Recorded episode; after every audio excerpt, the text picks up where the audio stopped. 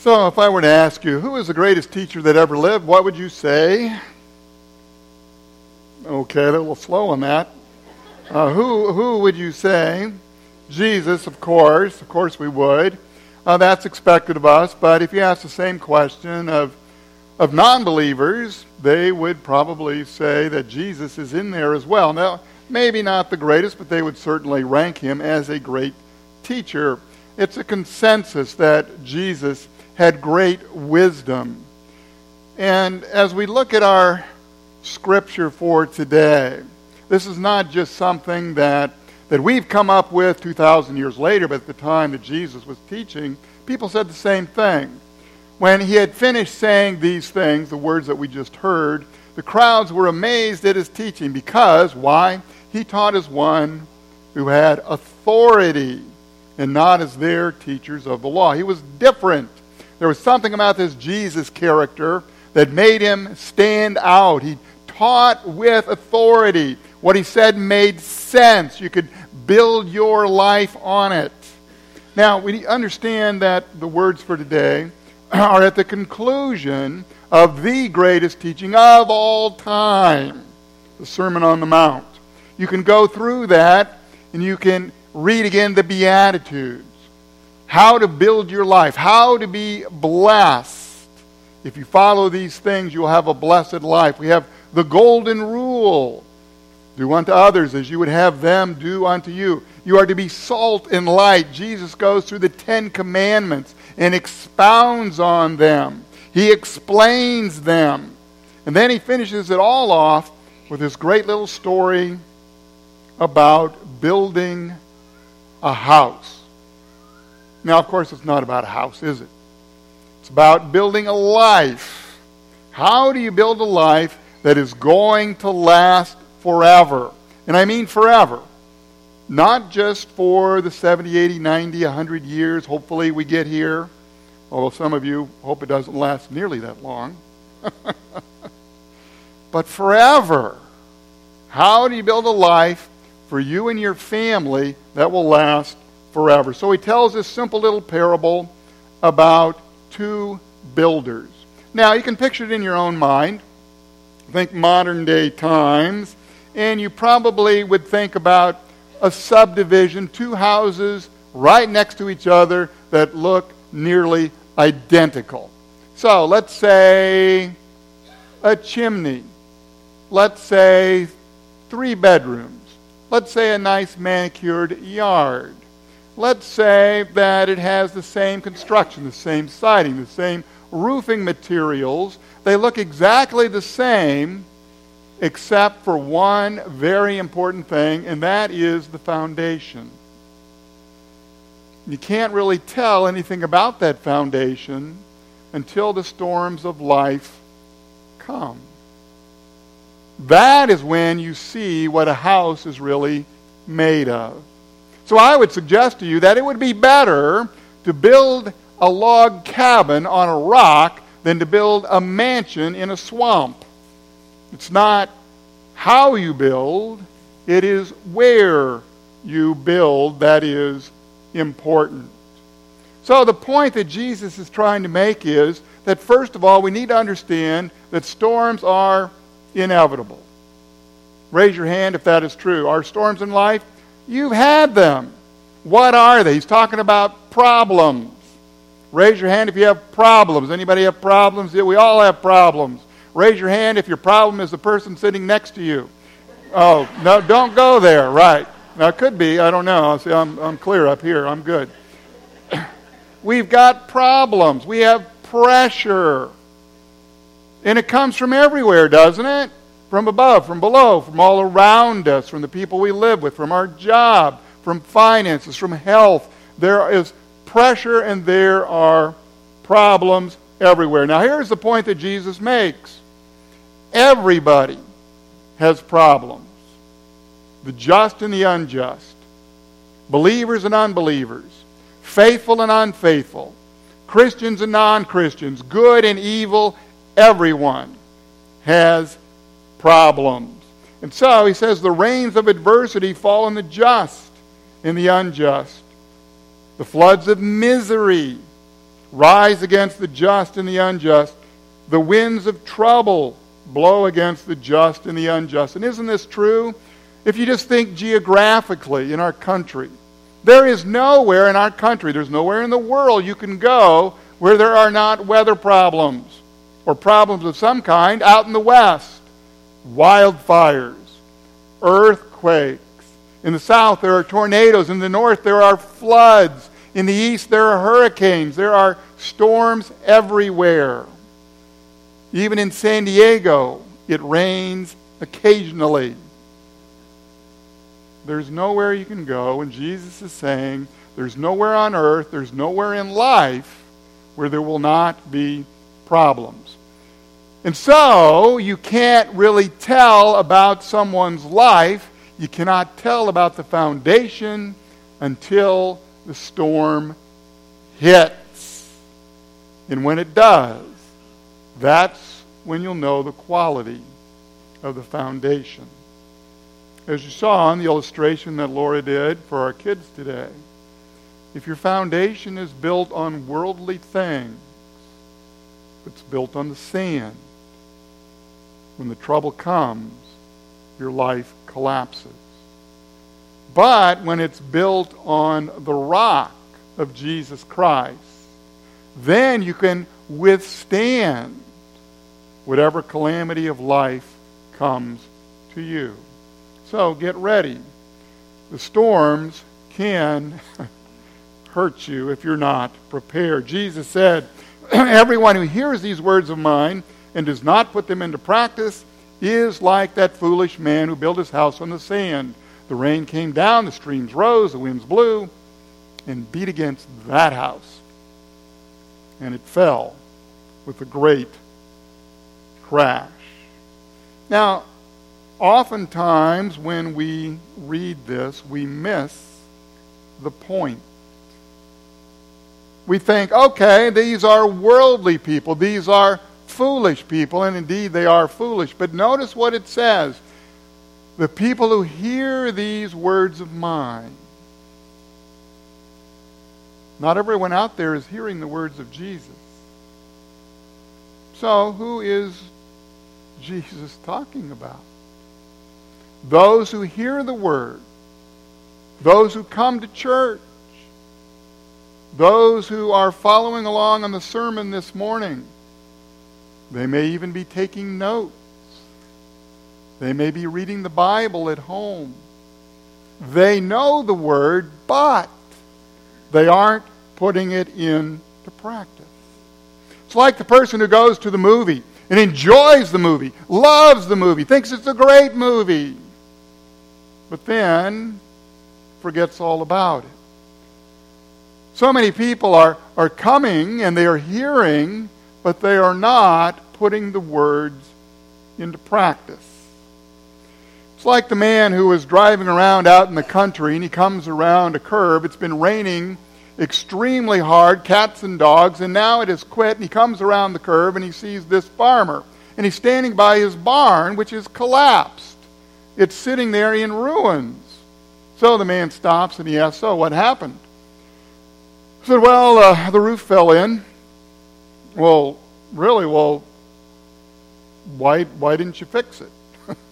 he said, Well, you know, uh, it kind of happened over time, and when.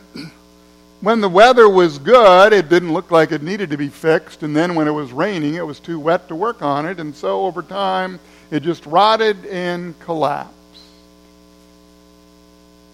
So many people are like that farmer.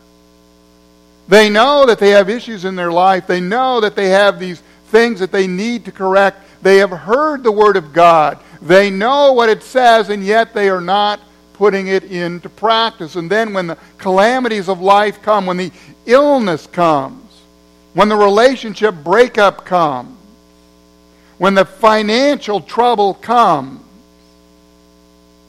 the roof collapses.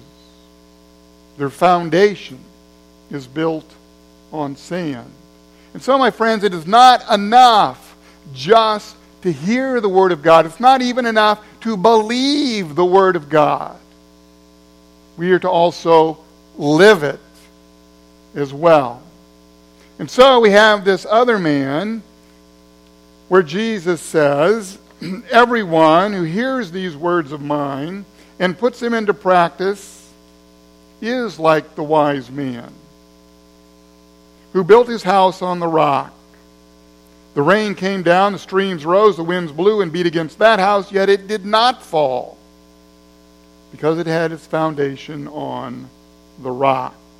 Both men heard, both men even believed, but only one trusted and obeyed. Have you ever uh, seen a skyscraper being built? Don't have a lot of those in McHenry County. but if you go downtown to Chicago, what do they do first?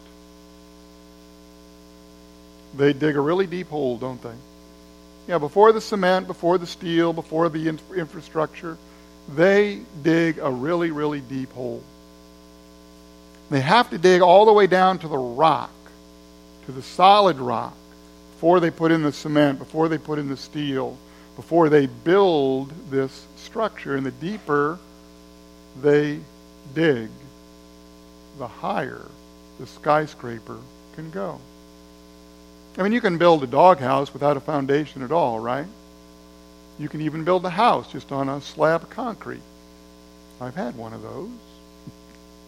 But if you want to build a skyscraper, if you want to build something that is going to reach to the sky, you have to have a really deep and strong and sturdy foundation.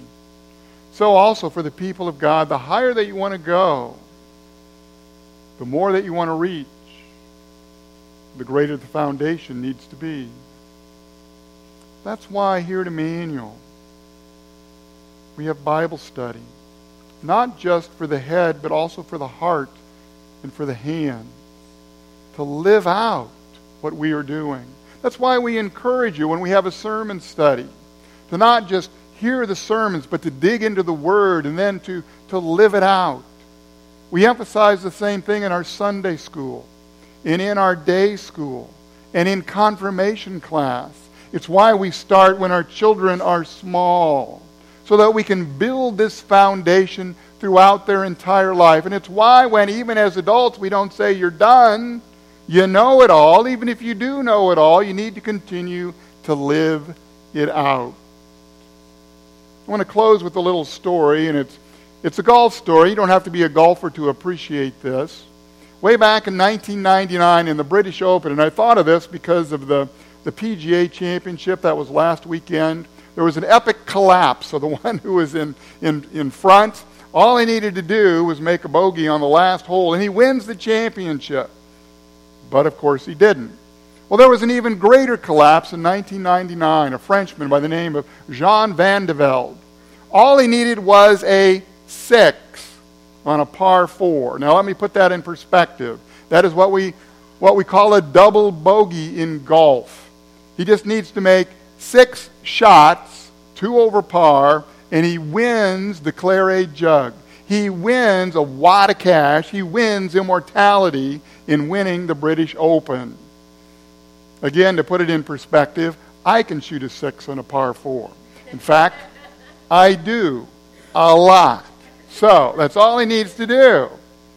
Now, this is in Scotland, and the golf courses are a little different than they are here in America. It's 480 yards, and there are three creeks, a wee little burn, they call it in Scotland, that runs through the course.